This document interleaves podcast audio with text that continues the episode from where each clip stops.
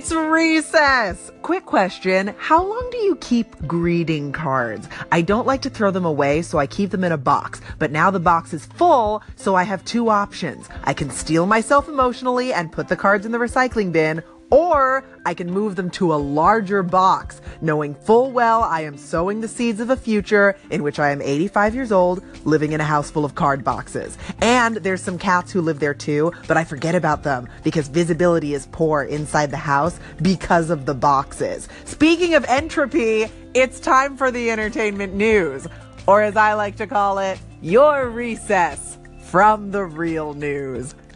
Here we go.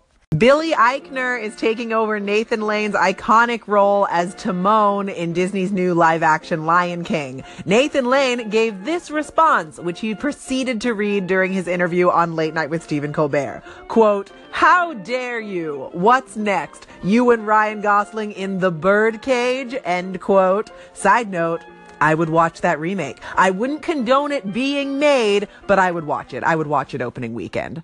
Amy Schumer has a new boyfriend and he is a chef. That's nice. Being a chef seems like a good job. And I'm mostly basing that opinion on Monica Geller from Friends, who is a very successful chef and only has to go to work like once a season. Speaking of love, the stars of the Lifetime movie Harry and Meghan, A Royal Romance, tweeted a picture of themselves in bed together on set. And this is really going to confuse my grandma when she inevitably sees it because it is the screensaver on my phone. Katy Perry says that if she were to rewrite her 2008 breakout song, I Kissed a Girl today, she would take out, quote, a couple of stereotypes. I don't know exactly which stereotype she means, but I heard that song for the first time in a long time recently, and it does sound pretty outdated. It might actually be easier for Katy Perry to just write all the lyrics down on a piece of paper and slightly burn the edges and claim it's a folk song from a hundred years ago.